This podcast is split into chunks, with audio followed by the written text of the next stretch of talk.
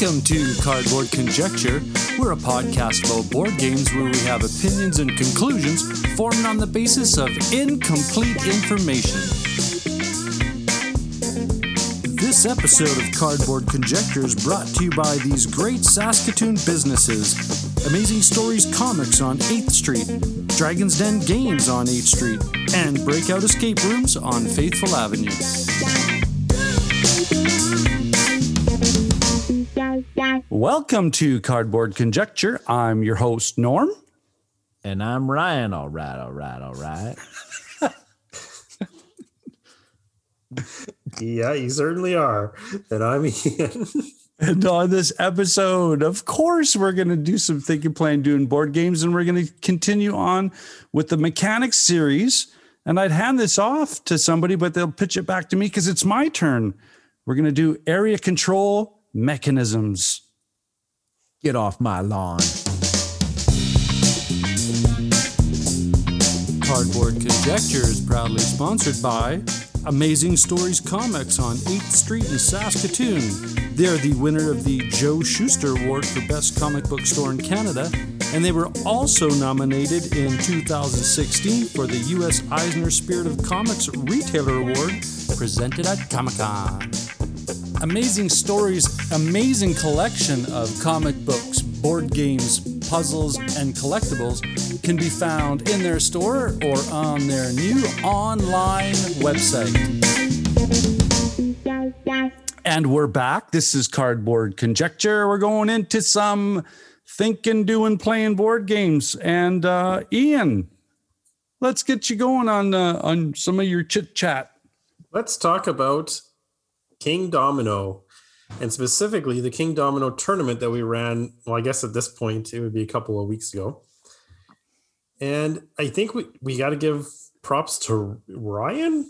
Yeah, You're the organizer. He's been. This is the t- second one he's popped out. Then yay, success!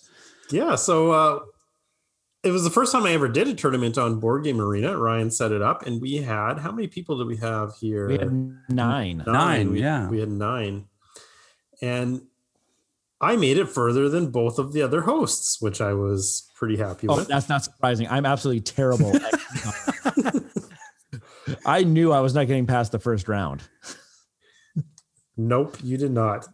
I at least got past the first round. And for for a while there, I I was late. I was a day late, and so I had to like race in and say, "Oh, it started already," and I was already lost like half of my play time. But I got the game done, and somehow pulled it out. Did you make settings so that the board is like much bigger, or is seven it by just 'cause- seven. I, I I I set it to the two player variant, which is called the Mighty Kingdom, which now expands the five by expands it from a five by five to a seven by seven. See, I blame you for that. That's what threw me off. That's what. Yeah, it really threw me off. and um, me and the Captain Quicks, who was I was playing, uh, we we both commented that like this seems really big, and it was hard to navigate. It's huge. Yeah. Yeah. So so I put it in the PDF document on the Facebook page that we were playing the seven by seven Mighty Duel. Oh, it was all there. It was all there. Yeah.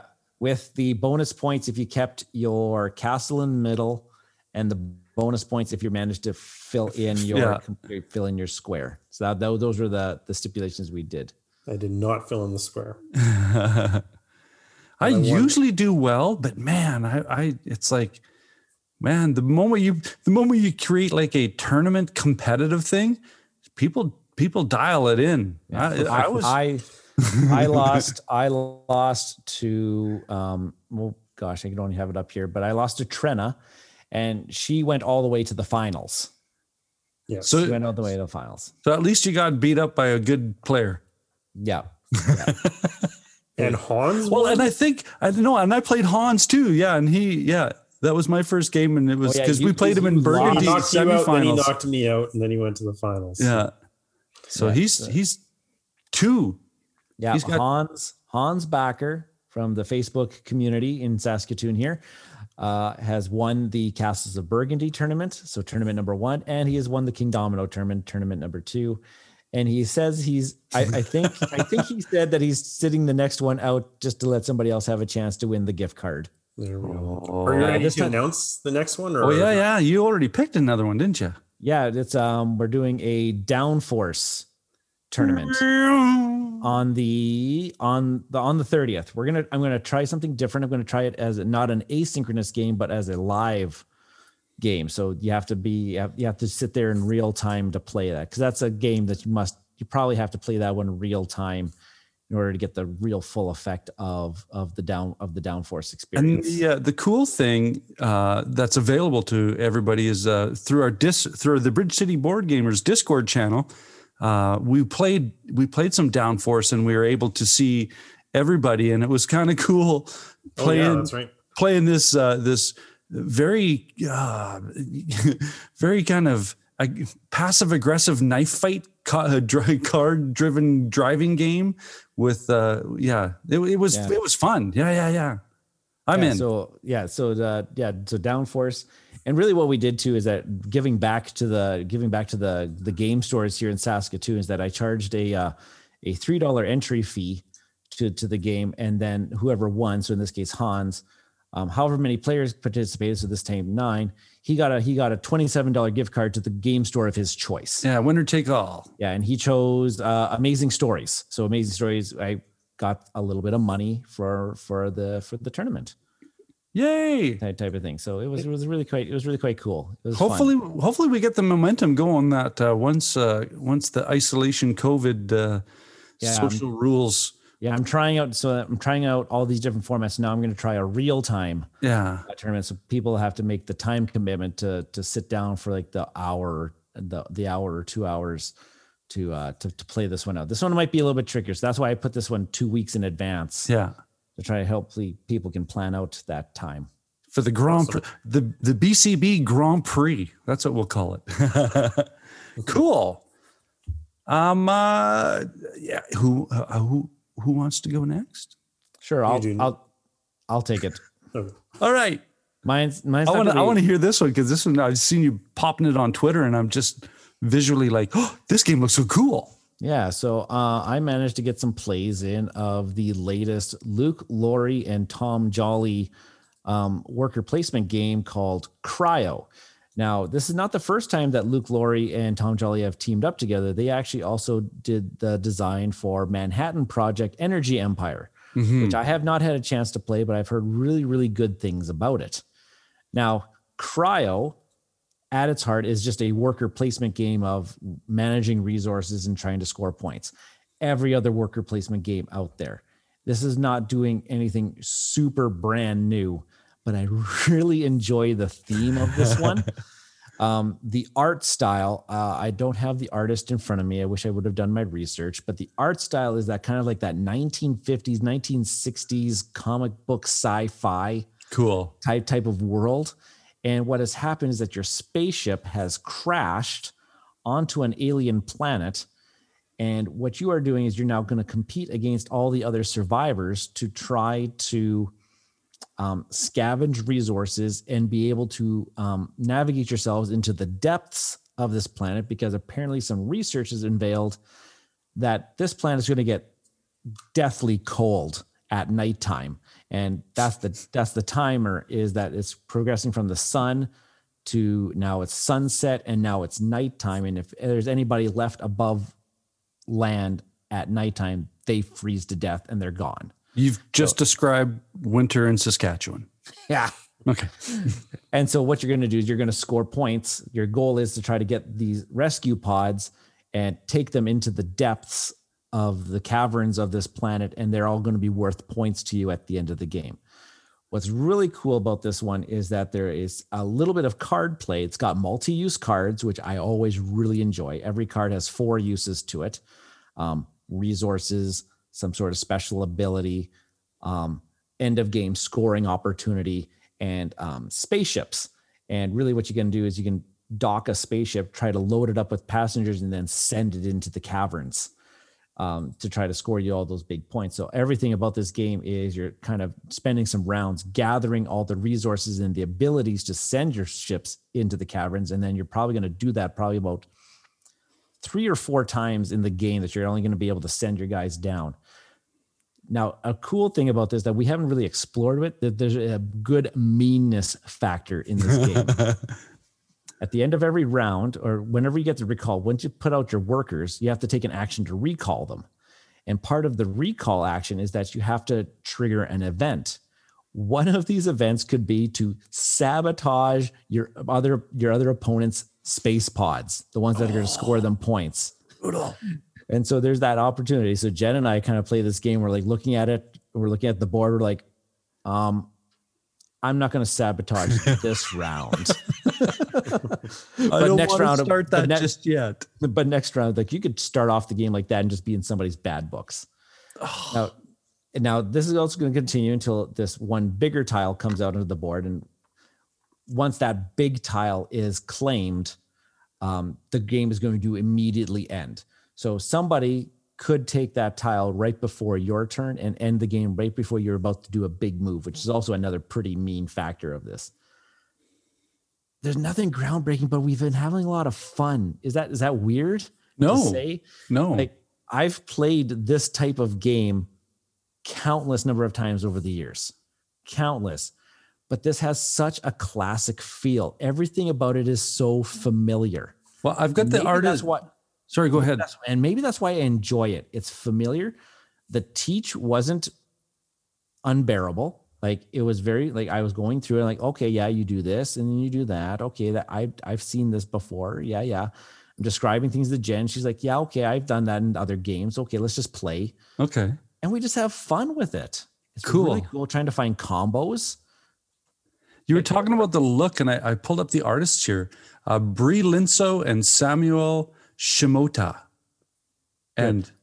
Top props. I want to see more. I want to see what else they have done. In, in, in, maybe if they've done other things in game design because the aesthetic of this is really cool. Yeah.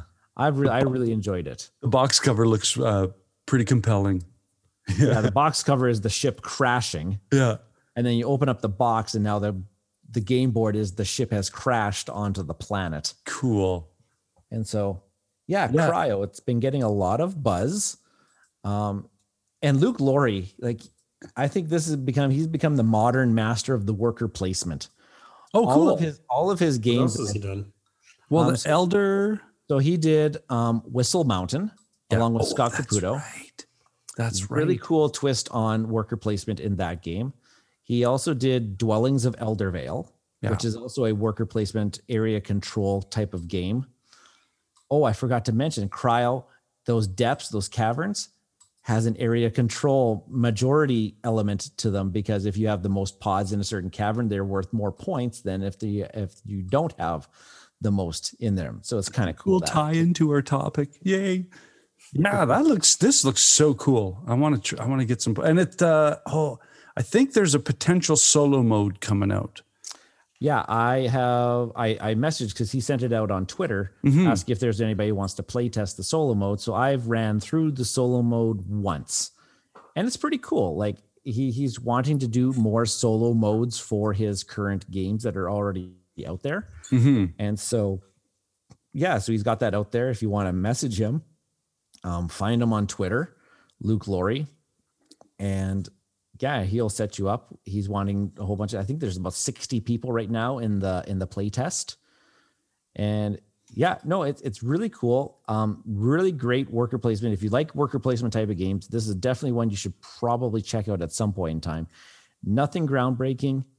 Oh, other than the fact of you know, you know those games, those worker placement games where you have to take your workers back and that's an action. Yeah. And then you don't get to do anything else. Yeah. Well, in this one, when you take your workers back, you put them onto a board and they do actions for you as you pull them back. Oh, cool. Onto your, onto your player board, which you don't see that. Well, then that's something in the, that's the, different yeah. in these in these types of games, and they're all programmable too. Like you're collecting tiles, and so when I bring my guy back, he's going to do something different than if you pull your guy back because you've collected probably some sort of different action tile. Cool. Anyways, right, let's try that. Yeah, cryo. Yeah, I'll I'll lend I'll lend it to you sometime. I think you'd have some. I think you'd have some fun with it. Right on. Well, I'm going to wrap this up by uh, um, presenting a game. I don't know if you guys have heard of this because the last couple times, like the captain is dead, you guys want? I've never heard of this one.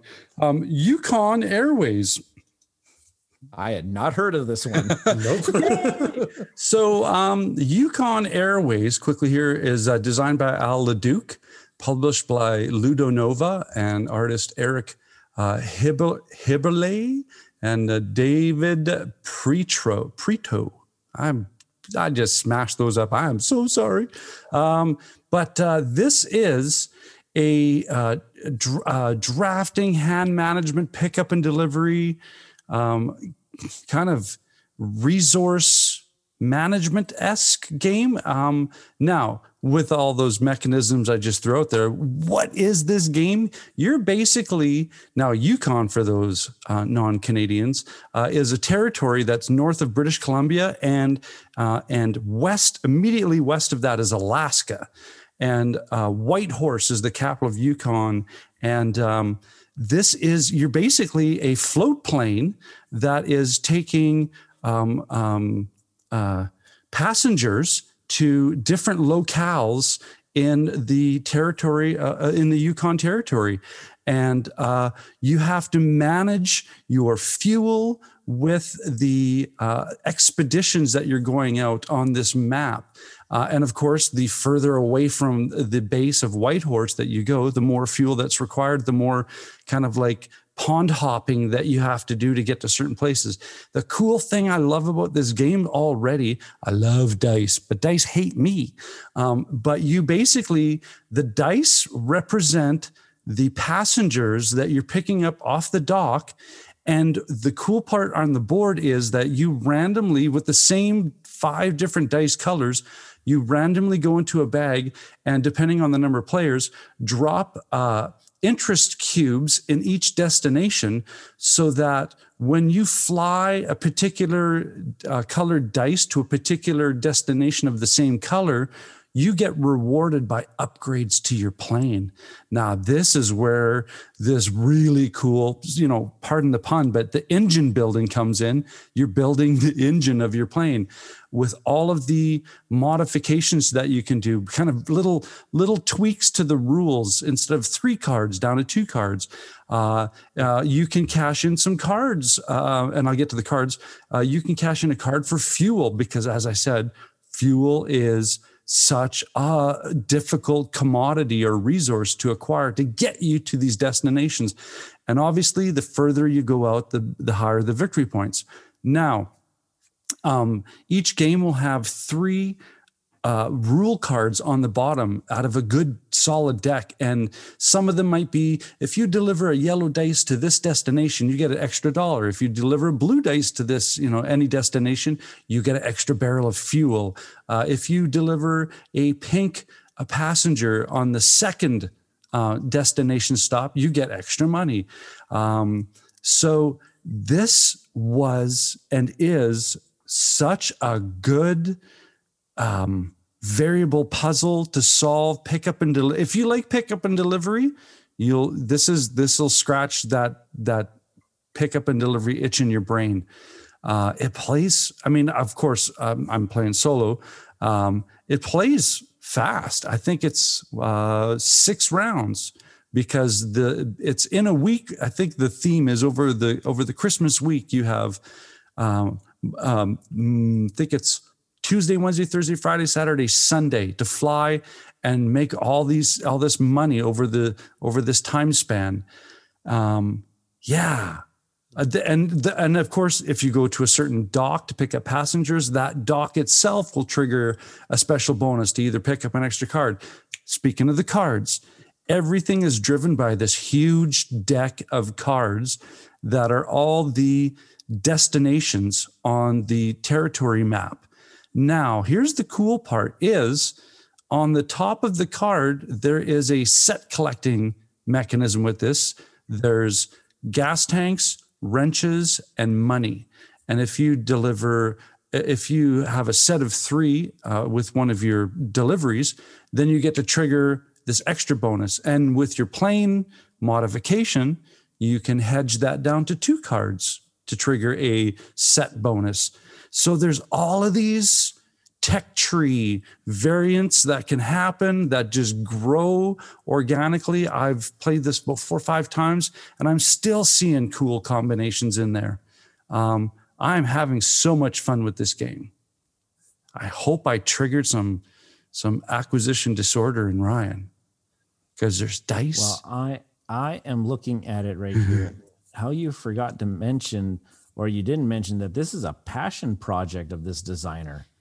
Well, I didn't want to get too deep into the well, into the. This, yeah. this, this this actually seems really interesting. That this was like this is he's got a personal connection mm-hmm. to to the to the Yukon. That's the first like page that, in the book, and it's it's. That's what I'm read. That's what I'm reading right now, and that um, this is all dedicated to his to his dad, who who didn't get to see this come to fruition, but he had like a real um, part in playing and in, in designing this this this game and its theme. And wow, okay, that that that jumps up a few notches in my book. That this is actually yeah. a, actually a passion project for this particular designer. This comes from a beautiful place, man. It's the first page that you read when you open up the rule book. Yeah, and Yukon Airways designing from memory is yeah. what it's titled, and so it look, looks really cool. I'm gonna. The player boards are neat because it's like a you're looking at your personal dashboard, and they have like yeah. family photos pasted on there. Yeah, and the dials that's what that's how you increase your your abilities and, yeah, and the variations of your abilities like the how many how many cards you draw at the end how big your hand is uh, how many extra tanks of fuel that you can get at the beginning of each turn um, it's it's so much fun i mean if you if i will definitely um, pass this on so that uh, that yeah. you guys have a chance at this. Yeah, he says he says here that th- those photos taped to the dashboard are inspired by actual family photos. Cool. Yeah, that's really cool. There's such a beautiful story behind this. Absolutely. Oh, okay, I I have to play this game or track down this game just for this fact alone. I picked this one up at Amazing Stories. Um, I think there's copies left. Yeah. And this plays one to four players and it says 60 to 90 minutes. So for me, a solo, I've gotten this thing down to probably half an hour. Yeah. And whole uh, Ryan, the AP involved in because every time every time you deliver a common cube to a common color, you get to upgrade your engine. And you just sit there and go, well, what do I do? Oh, I want to do this. No, but if I did this, I could do this. Or, oh no, but if I, oh, and you just get in this loop of what, which way do I want to go? Yeah. being part of the advanced placement class. so yeah, that was Yukon Airways. Uh, I that's a yeah, deep cut, Norm. That's a that's deep a cut. deep one, I, and I I'm glad, so glad, Ryan, that you you drew on that that wonderful backstory to it because I didn't want to go down there because it was a lot of a lot of good place. No, that's really that's really cool. That's really cool. This episode of Cardboard Conjecture is proudly sponsored by Dragon's Den Games, located in the Louis VIII Mall on 8th Street in Saskatoon. Swing by Dragon's Den Games and let Darren, Al, and the awesome staff help you out in search for great board games, role playing games, miniature systems, and all of the related accessories. Be a part of their gaming communities that have scheduled events in their great gaming area. Dragon's Den Games, Louis VIII Mall on 8th Street in Saskatoon. And welcome back.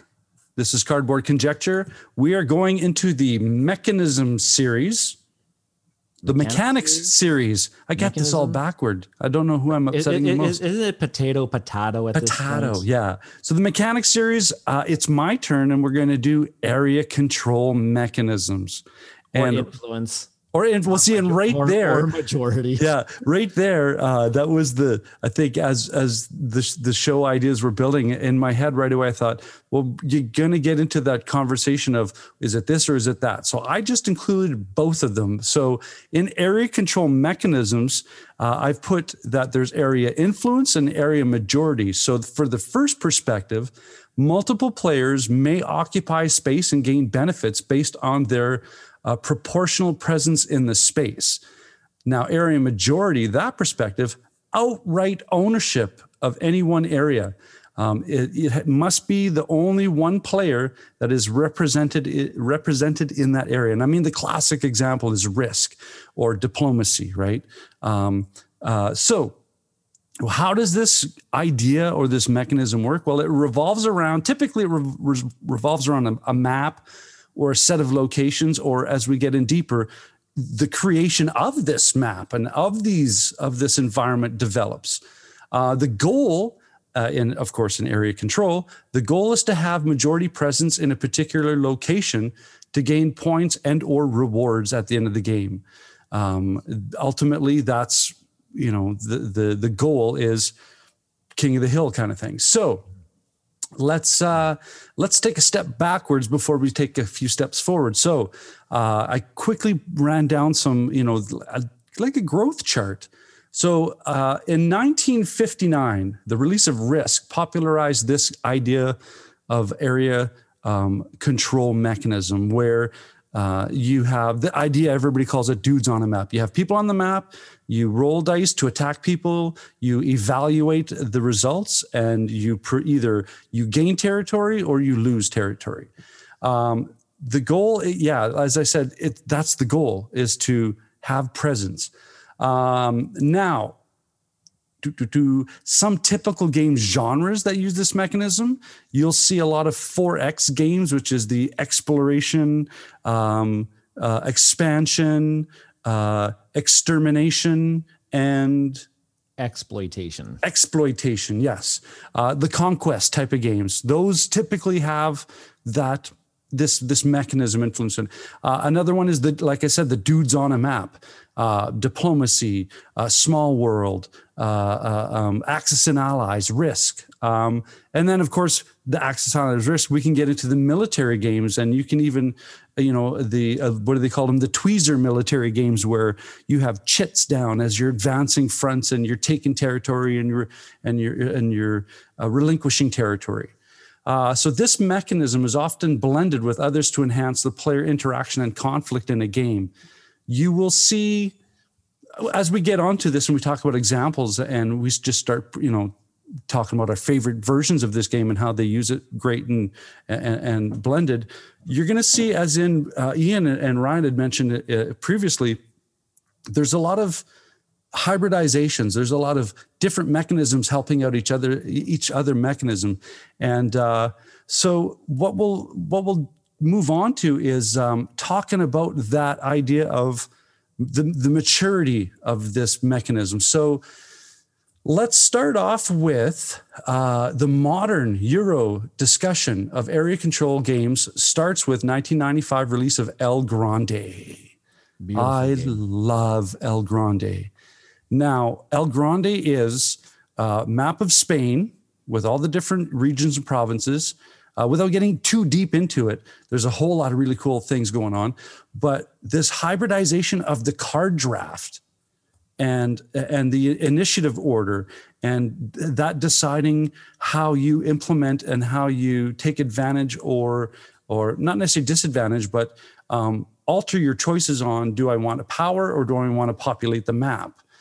Um, I think El Grande to me is uh, when it came out was was that that marker for modern Euro games because I always when it, when we start to review games I will and it's has any kind of major mechanism of area control area influence I'll always compare it to El Grande because it's to me that's that granddaddy right yeah and this is the one like in El Grande it is not a winner take all in an area. This is um, uh, yeah. Mo- most people, a lot of people can have their stake in in, in claiming yeah. a, a, territory, and then this one is awarding points for most, second most, yeah. third most. So this is that influence, yeah, yeah. Who's got the most, right? Because they're not going to say, "All right, second place, you get nothing," because there's always that, yeah, yeah. This is this is not like a, a, a risk type of area control game where there can only be one person in a. I've got Highlander in the head now. In there can only be one. There can be only one. But yeah, so this is yeah, we're definitely thinking about more of the um the majority aspect with yeah. with an El Grande. Cool. What I think is fascinating with El Grande is that it's still considered the pinnacle of this type of game. Like it, even though it was it was really this first one and it came out 25 years ago it has yet to be surpassed. Yeah. In and I'm not just saying that from my personal opinion. I would say that that is the common conception across the board gaming Yeah. hobby Yeah. is that El Grande is still the top. Yeah. top. It's just not respected because it was the first of its kind. it's continually respected because it's still the best of its kind. Yeah. Um, so, of course, there's going to be more development, more transformation, more manipulation of this and blending. Uh, so let's move on to the more modern, high uh, impact area control of the hobby. Is Days of Wonder's publication of Small World, uh, and I I think I knew this, but I was reminded uh, of this um, originally Vinci in 1999. Um, so Vinci, I've never played before, um, but I remember uh, listening to an episode. I think it was uh, Blue Peg Pink Peg that we're talking about uh, um, this particular connection of these two games. But I'm going to pass the idea of Small World off to Ryan because you have way more experience with uh, how Small World implements, and I think they do a masterful job at uh, at that that two tile combination. Yeah. So so but we're so we're focusing more on the area control area majority. This one is much more of an area control because we're going to go back to Highlander. There can only be one in a region, and you're eventually just going to take your race and try to oust. If you're going to expand into other territories and there's somebody else already in there, you're going to try to oust them by using your player power or just using the fear, uh, the the pure brute strength Yeah, of the number of tiles you have. Like there's there's there's going to be really no opposition to you in this game. If I have um, three of my type of tiles, I can take over your tile. Or if I have two of mine, if I can outnumber you, yeah, I can take you out and I just essentially just bump you out of your spot. There's really no that there's no opportunity for the opposing race to try to defend themselves against that. I think what this game cleverly does, though, is it is it's the first of its kind to take your your player force and that idea of put them in decline and get a new one out there. So Yeah, to at- quickly, at- yeah, at- quickly talk some about that. At some point in time, you're going to realize that this race is no longer really going to be viable in gaining you points because at the end of every round, you score a gold for every territory you control. And then plus maybe if you have some bonuses. At some point in time, you're going to have so few forces left on the board, or you're going to be spread too thin Depleted, yeah, that you're not going to be able to. So what you can do is you can decline and go into decline, which means you flip all your tiles over, and then at the beginning of your next round, you're going to get to become a new race on the board and start over from scratch with new again. powers and new, yeah, yeah, but your in decline power is still there. So you actually even you still have control Yes. of all the territories you took. It's just that Yeah. you can't really defend yourself yeah. Right. or spread. But as long as nobody goes for you, you're still earning points from those Yeah. tiles. Right. Right. So that's so that takes that El Grande idea of control and I think pushes it to that next level of adding a twist to it. I know. I always kind of described um, Small World, um, especially early on in my board gaming career. I described Small World as risk but fun. Well, yeah. I mean, there there could be some scripting and risk. Yeah. Whoever holds Australia owns the world. Yeah. um, uh, so the gameplay hybridization. I think I, I, I'm going to mash that word for here.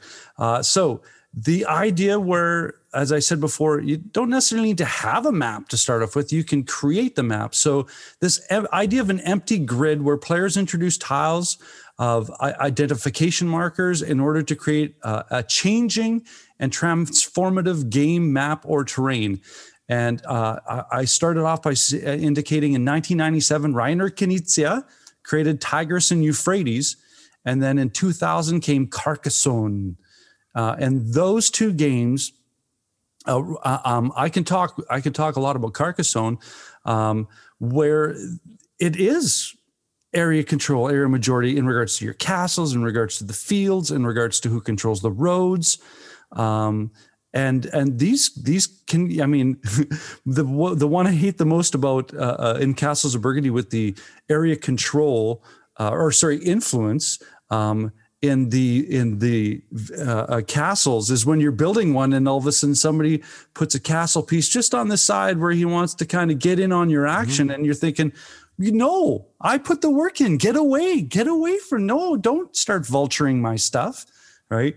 Um, so i mean there's there's that fun edge too with uh, with i mean area control area influence there's no hiding from the fact that you're going to get into other people's business and we'll talk about that a little bit later. Um, yeah. So I love it in Carcassonne. The classic, the classic thing that you're really vying for is those end of game in the fields. Mm. That's where a real big of this um, uh, trying trying to outjoust, trying to become the majority in in those fields because and how to cleverly place your tiles. So if you get yeah. another one, then you get in on someone's field and get take majority. Oh, yeah, yeah. Tigris yeah, and Euphrates, tricky. though. Yeah, Tigris and Euphrates, because you when you're building civilizations with, with the tiles, right? You're building clumps of tiles, which are your civilizations, and you can put your leaders there.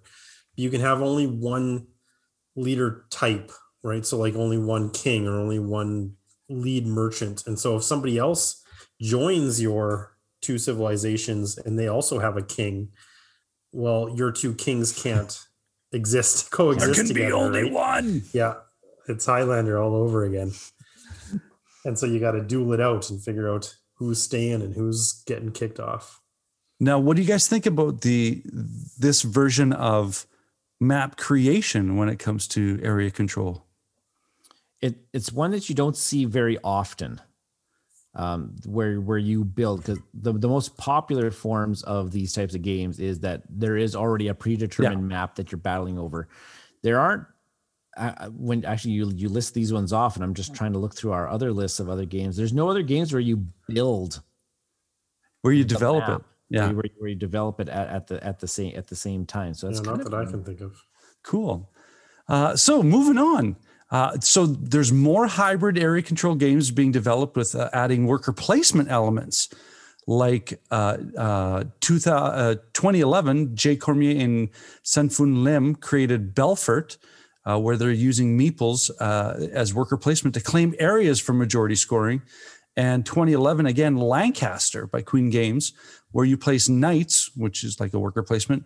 Uh, uh, and when opposing, and this is the cool part, and when opposing knights occupy an area, well, what do opposing knights do? They fight because there can be only one. Uh, so the area, area majority by the biggest army. Uh, in those two cases, with worker placement as, as a as a catalyst mechanism to uh, area control. What do you guys think? Yeah, I own Belfort, but I have not played it. Well, we'll um, have to fix just, that. Just because it just came in, and plus I've heard that it doesn't work very well at two player, like the two player version, like most area control majority yeah. type of games. I would say probably don't really work as a dual or as a two player example. And I have not played Lancaster. Lancaster. So yeah, I have no comment. With these I, guys at all. Lank, I've, I haven't played either. Lancaster, I've researched, and it's on my on my radar for games for that specific reason uh, of uh, of of bringing these these. I mean, the thematic connection kind of drew me into because I'm a social studies history teacher. So yeah, that intrigued me, and I think I just included it for the fact that that a lot of a lot of the intriguing stuff comes by a blending. Like we had mentioned lost ruins of arnak blends mm-hmm. worker placement and deck building. So i think there's a there's interesting more interesting things to explore uh, with this mechanism. This episode is proudly supported by the amazing team at breakout escape and board game lounge right here in saskatoon. Using industry leading technology Breakout Escapes escape rooms are all 100% uniquely designed by the team, ensuring their patrons have maximum fun while staying safe. As well, they are a fully licensed board game lounge with over 400 titles to select from to ensure fun for every gamer new and experienced. Be sure to check them out at breakoutsask.com. At Breakout Escapes and, and Game Lounge, they believe that life is more fun when you play games. Let's kind of step down into uh, before we get into pick a game and talk about it kind of thing. Um, let's talk about. I did two areas. Uh, so, what's appealing to you guys about area control? And I hit some notes, and you guys can pick off any of those notes if you want. But I'll start us off by saying that it's an easy concept to explain to new players. King of the hill, right? Uh, I have more than you, then I own it. That kind of idea. Um, anybody who's had uh, who's had a large family definitely knows the idea of area control, right? Hmm. Um, get off the couch, my couch, right? There's enough room for everybody. No, right? Um, or am I just going through some old childhood trauma right now? Just, just, just let it out. Just let it out right now. I Know, man. My brothers, they just picked on me as the youngest of the family. Um, but yeah, so what do you guys think is is appealing when it comes to this game? Because we both said we all, I mean, we all said we love El Grande. Well, well the I, one I, thing I, sorry, one thing yeah. I really think about when I think of games like this is that the state of the board is just constantly shifting right? So it's a very dynamic game. It's a very mm, um, motor. What's the word I'm looking for? It's a it's very mobile static. game, right? It's yeah. it's always it's always moving. Yeah. Yeah. Yeah, and there's there's there's lots of there's there's usually lots of interaction um be, between the between the players. And there's like like you like Norm said there's always something to fight over. There is sometimes that negotiation thing that's going on in the background that maybe not necessarily we always talk about the meta game. Um, area control area majority games always kind of have that meta game about it where there's always somebody who has to add his two cents in saying um, well if you pay attention to the left side of the map norm's kind of running away with things um, everything. We got to kind of stop. We got to kind of stop that. So there's always okay. kind of like some campaigning. Oh yeah, there's total table campaigning for sure. yeah. So that's so that's why we always met. That's why I just mentioned too that these types of games don't usually work well at two player. Um, because there's one person just doing no that's just no, a single that's, that's a slap correct. fight each person yeah back and forth yeah, you're just gonna you're just gonna what trade the resources back and forth between one another so so uh-huh. yeah, so yeah, cool. What else? What else do you guys think? Well, Kate, here's it, and it's all about perspective. If you're the type of player that likes player interaction and something to fight over, then then this is up your alley. I mean, because there's straight out aggressive type of area control, and then there's the passive aggressive area control where where you might just you know be a worker placement dude and just get to the spot first and go sorry. So, oh, sorry. And, and and there and some of these types of games too um, are designed in a manner where you don't have to be aggressive, and not being aggressive is a viable strategy. Mm-hmm. In, in the game like you don't like if you don't like fighting in the games and you don't want to hurt anybody's feelings there might be a strategy they're already built in saying, oh, I can still score points and I don't have to hurt everybody's feelings. And I'm still friends with everybody at the yeah. end of the day. I've seen so many people win El Grande just by taking second place, be consistently taking second place, right? Um, so yeah, there's you, I mean, you don't have to be, uh, uh you know, in people's faces if you want to. There's also a really good opportunity in these games to be sneaky, to, to, try to figure out ways that you can the way you that the win sneaky. when. That's why I wear uh, my sneakers. yeah, well, and uh, see, with a lot of these games too, I think initiative order um, has has some interesting ramifications because uh, if you go first, great. If you go last, then you're looking at cleanup, right? So ah, there's just so many angles that you can approach depending on oh, the.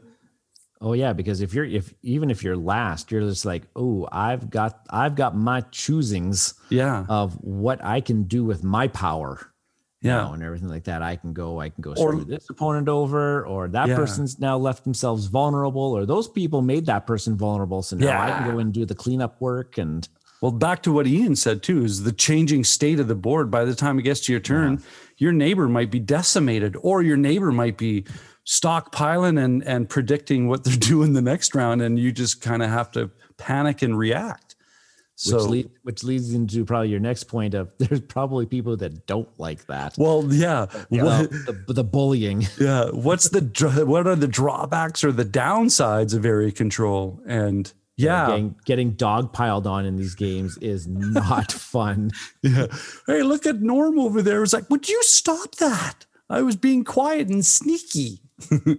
Yeah, So- we get, we get we get what I like to refer to as the Munchkin effect, where everybody just dog piles on the leader, No, yeah. and then it creates an opportunity for another person to become the leader, and then everybody dog piles on them until no one, everybody's depleted of resources, and one person comes out the victor. Yeah, whoever's Achilles tendons have been slashed the least is the one that yeah.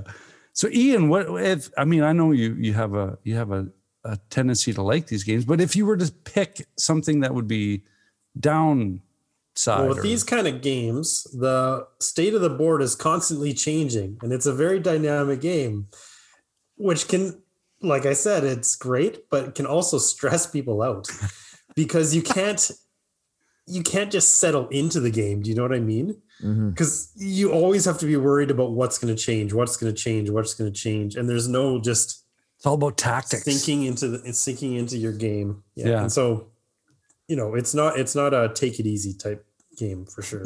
The best kind of plan in this is the one that you change one second into your turn. Mhm. Uh, okay, yeah. Um, for me, I would say this last one is the inability to evaluate or value the cost and benefit of gaining control or holding on to an area. That's a Um, very good point. To me, there's so many games where I'm like, I should have let that go. I why did I? It might, it, you know, it was pride or it was just ego. It's like, no, I should have, you know, not.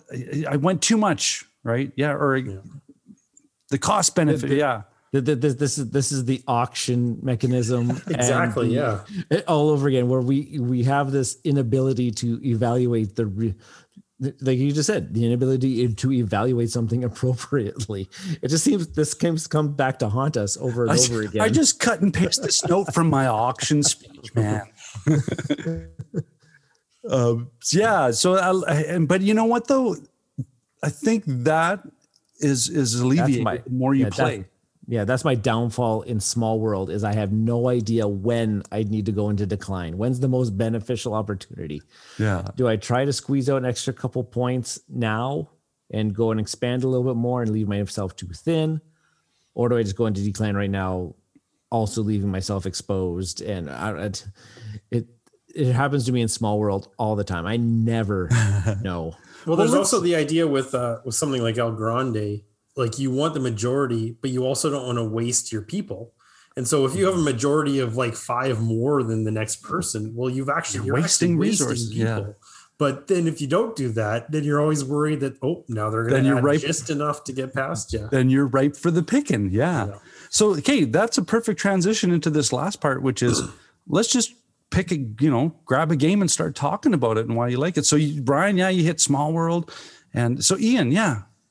Okay, so I, I think that we have to address the fact that I really think that there's two main categories here, right? And we've already talked Yeah. about it. And this I've been thinking about this as we've been talking about this. And but I think they're they're we really have to think of them as two different things. So there's the idea that They're in the same share- domain. you share spaces or Yeah. you don't, right? Yeah. You share or you don't. And El Grande is the one where you share and where you don't. I guess you've got you've got risk, right? And so those are the two. diplomacy, we're Axis about. and allies. I think the military ones are more leaning into that. Yeah, because if once you open up the the military type games, I mean that's a wide swath Oh, of yeah. that's a huge percentage of the board of board games. Yeah. Yeah. Uh, anyway, so what I was thinking is I wanted to look at ones that were more on the El Grande side, the share a space side. And I know that there's different terms because Yeah. Ryan keeps bringing up area influence and and I don't know what they are, and I honestly don't. I don't know. No, Yeah, I it- don't care. no, Yeah. no, no. They're literally, they're literally potato potatoes. Yeah. Yeah, like I But you saying shared control? I don't want to argue semantics, Yeah, but yeah. when we're talking about the shared control ones, similar to El Grande, the next one that comes to mind for me is Antarctica. Yeah, I want to hear you talk about this one. So I've talked about this before as uh, as a lesser known game that not a lot of people know about. In Antarctica, there's different sections of Antarctica, and you're sending scientists out there and you're building buildings on there, you score points based on if you control that area. If you have the most things, whether that's ships or scientists, if you have the most things there, you score points. The interesting thing with Antarctica is how many points you score depends on who the next, the second most, how many things there are in there and who's second most That's in right. that area. So for presence, yeah, okay. Yeah. And so the more challenged you are in a spot, the more it's actually going to benefit you. So it's, a, it's a really neat idea there. Cool. Cool. And so Antarctica, I think, is a really good stepping stone from El Grande. It does things a little bit differently because it also adds the buildings that are neutral buildings, but they also count towards The, the count, the point count. Mhm. And uh, yeah, so I think Antarctica is a really, a really neat idea, but still very much in El Grande's wheelhouse. Yeah, yeah, for sure. Yeah. Ryan, what do you want to pick up? And, and- well, I'm gonna go. I'm gonna jump in the same boat as Ian, but the El Grande, the, the shared influence of an area, um, a game that you know it got talked about. It got talked about a lot when it first came out. You don't hear about people talking about it right now, but I still really enjoyed it. Is Ethnos. Yeah. And what Ethnos is Yeah. is essentially it is an area majority type of game where um, if I have more discs in an area than you, I am going to score the first place points, and then second place is going to get the second place Yeah. points type thing down. Now, how you gain influence in those areas is really quite neat. Is that it ends up being a set collecting game where you're trying to collect these um, various um, fantasy races like Yeah. giants or skeletons or mermaids or something like that. And how you manage to get some, if I already have, let's say if I already have um, three influence in an area, well, now if I want to add on a fourth thing into that area, I not only need to have the color of the area in my hand, but I also need to have four of them since I have to already always beat my previous total in order to add, keep adding into that area. So there's a lot of play with the set collecting. There's a little bit of manipulation of the market. It's kind of an interesting and there's I- the special bonuses from the from the races and, too. and every races has a bonus when you Yeah. play when you play them and um, interesting is when i do play down a set whatever else was in my hand now goes into the market for people to claim yes, yes, that's well. right. So, so it's, it's kind of an interesting one where it blends set collecting as the way that you actually gain your influence into territories. Cool. It's, it's, it's, really, it's a really neat game. Ethnos, it was produced by uh, CMON Yeah. um, um, Games as part of their Euro line. And I think I'm gonna just go out conject Paolo Mori. I think that's Paolo Mori designed that one as well. There you go. Cool. Uh, I'm going to uh, I'm going to present a game that that to me takes the mechanism and the theme and brilliantly collides them together, and it's right even in the title, dominant species. Yeah. You dominate an area because of whatever species you pick. Now, again, this to me is that blending of worker placement and area control or area dominance in this case. Um, and you can be sneaky. and you can be sneaky and and use your your species ability to its to its potential. And uh yeah i think this one um, without getting really deep into it because this is a pretty deep game. This is i mean this this is one of those you know four hour type of games. Um, but i think it does a great job at bringing in the the, the concepts of of of the I mean the species uh, uh, competition in during the ice age in regards to uh, food, available food, available territories of uh, growth, speciation. I mean uh, the the the science components uh, and validity on the on the on the game thematic side work so well into the mechanism. And man, if this is not the most brutal because of the, because of those dominance cards at the end, where you can just, I mean, the volcano card. All right, I'm going to pick that spot and erupt, and everything dies. Right, so. The, there's the, the the chaos that happens with this game. I think is brilliant because of the thematic connection. So And with the area control, there's also disproportionate point scoring, right? Depending on the type of tile. And so the types of tiles aren't necessarily as good as each other. Right? The oceans are great. If Yeah. you can dominate the oceans, you're great. If you dominate the tundra, yeah, Yeah. you don't get that many points for it. and then the the uh the the glacier like the the ice like yeah there's there's even that aspect of for sure during the whole game you're you're pushing this glaciation uh, and occupying and and taking over tiles and turning them turning them into ice cubes but even that territory has a, a, a dominance benefit so Yeah. yeah i love that game so much cool all right who wants to take another crack at the list I'm going to go because I'm going to go the opposite route now, where we're not looking at um, being having shared control, but this one has a. These two games have a unique twist on this. Um, I'm going to talk about one of my couple games that got me into the hobby, which are Blood Rage and Rising Sun. And for for these two games, um, throughout the course of play, multiple players can share a region. So, like in Blood Rage, I can deploy troops and monsters and everything that into a region, but Ian can come along and also deploy troops in there. Nothing actually happens. No battling actually happens until somebody triggers a battle, which they in Blood Rage they call it pillaging. So, like I said, I can I'm going to try to claim the bonus of this region. Who wants to fight me for it?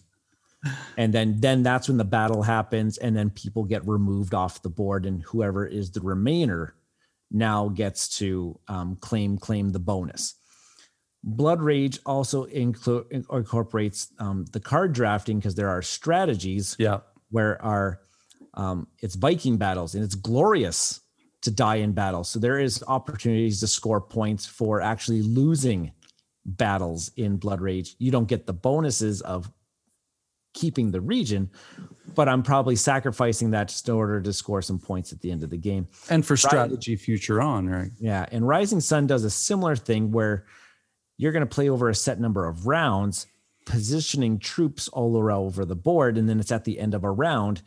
If more than one person occupy a region, then a battle is going to is going to occur, and you are going to just compare combat strength of units. And there is a very unique auctioning of what type of actions you're going to take in the battle. Are you just going to um, take the take the honorable way not not take the honorable way out but you can like i call it committing suicide before the battle actually happens. I can actually kill myself off so that you don't get any rewards.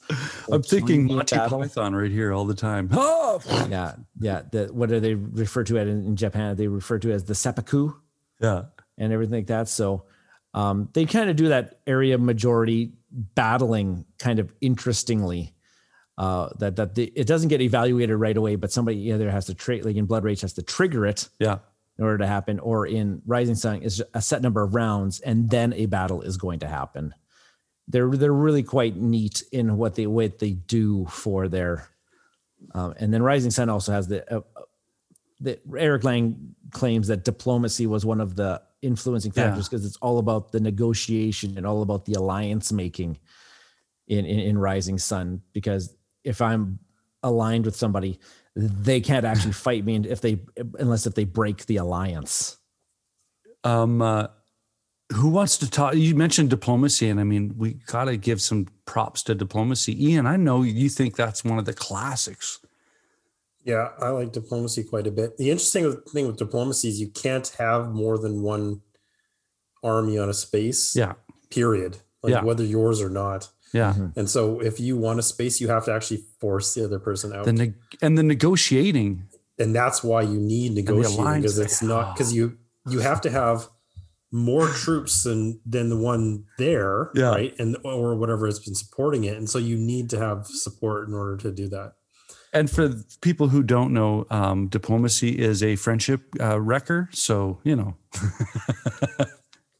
Um, let's see. Uh, uh, ian take a crack at the list. Sure. I want to talk about one that might be a deep cut and might not be what you're looking for norm. So i'm going to explain it and see what you think. So it's a game called kahuna which is a two player game that came out in 1998 okay. And it's you're basically battling for control of islands, Hawaiian islands, I think. Yeah. But you get control of the islands by having the most bridges. And so you're playing cards that let you put bridges between different islands. And if you have more bridges on an, going from an island than the other person, then that's your island and you get to claim that island. But the moment that they get more bridges than you, so they can kick your bridge off and take that spot, then they gain control. Cool. And so it's this constant, and there's there's like a dozen, more than a dozen islands on here. So there's a whole bunch of different areas where this is happening, and there's all this back and forth between just trying to figure out where to put your bridges so that you are in the best spot, right? Where you have, and it's actually not not easy to do. You'll find that you end up tying for spots more Yeah. often than not, Yeah. and it's hard to actually get above that, breaking that tie. cool. I think it fits. Yeah, I would say so. I, I think it fits. There's no troops or anything. It's all just bridges. but but, but it's but But, that's but it's a way, but it's a way that you're marking Yeah. that you control. exactly yeah. yeah. I would say that's that's absolutely relevant. Um, I want to quickly throw uh, throw in a couple ideas here. Um, And sorry, I just want to mention oh yeah, yeah. that's a rare case where you can do two players. Right, because we talked Yeah. about how it's Oh, really hard yeah. to do. It's really hard to do two players with this, and this is a case where you can. So Yeah. it's Well- neat in that regard. To back up a little bit, Ryan and I played Ethnos two player, and I think I think it did a half decent job. Yeah, because there was always just, but they just they just scaled it down. There's Yeah. not as many cards in the deck. There is um, not as many scoring tiles that are out there. But we have played it at a higher count, and it does. Oh, it, It changes does. completely. Yeah. I've played it. I've played it for two player, and I've played it all the way up to six player, and it it is drastically different at every player count. Uh, I want to quickly mention Blue Lagoon, a Reiner Knizia game, and I think that one was roughly based off of Through the Desert. And this one Oh, is is a bunch of islands, and it's again it's that hybrid mashing where you're you're doing a networking kind of um, uh, yeah it's it's chaining uh, uh, influence, and you're basically uh, occupying everybody has adds a tile as they're going on and you start off at a certain point and you keep exploring these tiles and you can only add a tile that's adjacent to another previous tile like that snake right?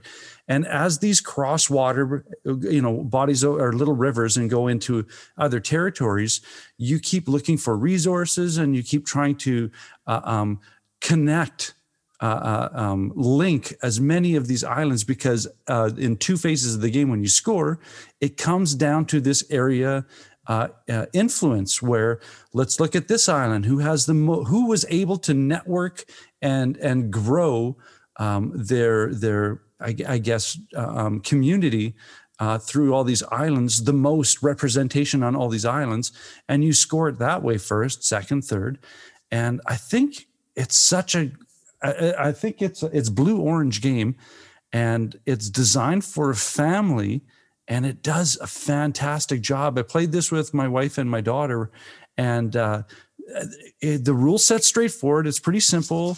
Um, it's it's a scoring pad scoring system because you're going through all these islands and all the resources and sets of resources.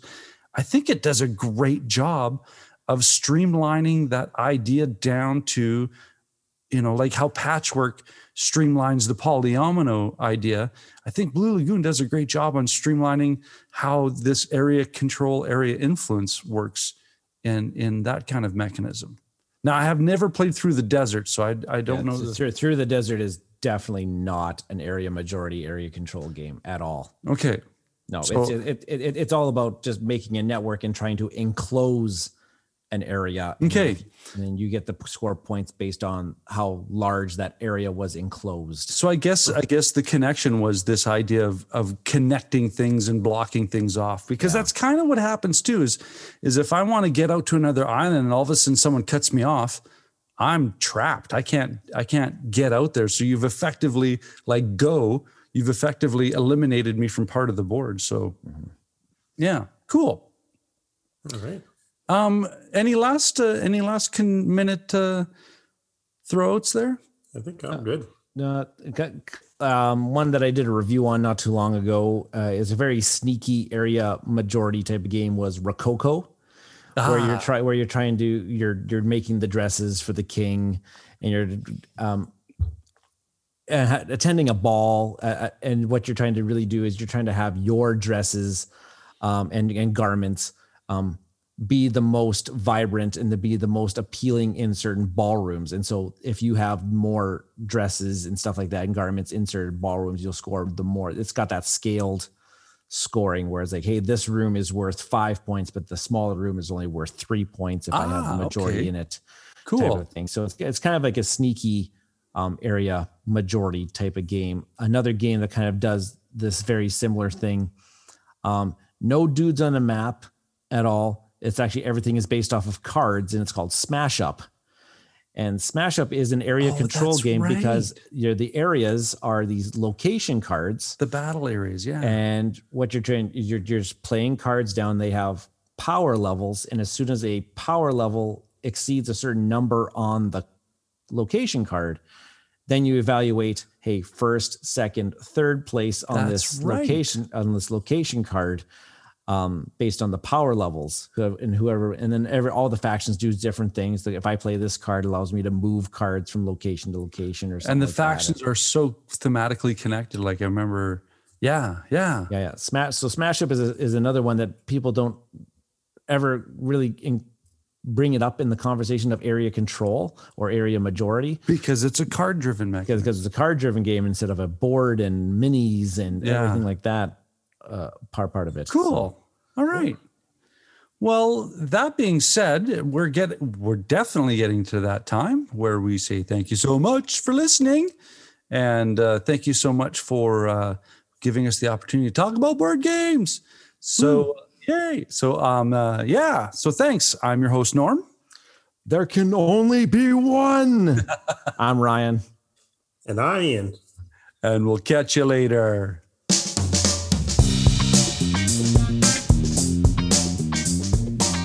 This has been an episode of Cardboard Conjecture, and we are Bridge City Board Gamers.